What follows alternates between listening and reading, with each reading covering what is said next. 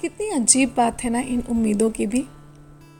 कभी कभी ये लाइफ को डायरेक्शन देती हैं तो कभी डिप्रेशन कभी कभी ऐसा लगता है कि उम्मीदों से बधा एक जिद्दी परिंदा है इंसान, जो घायल भी उम्मीदों से है और ज़िंदा भी उम्मीदों पर ही है।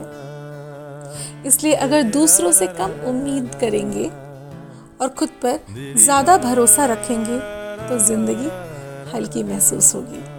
आप ज़्यादा खुश रहेंगे तो खुश रखें और दूसरों से थोड़ा कम उम्मीद रखें। थोड़ा लॉजिकल उम्मीद रखें।